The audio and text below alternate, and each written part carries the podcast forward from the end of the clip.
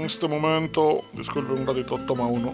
Y quiero mandar un saludo para el programa Maldita Ternura y decirle a mi socio, Angelo Lazo, que gracias por, por permitir conectarme con la gente de Nebraska, con la gente de América, con la gente de mi Perú.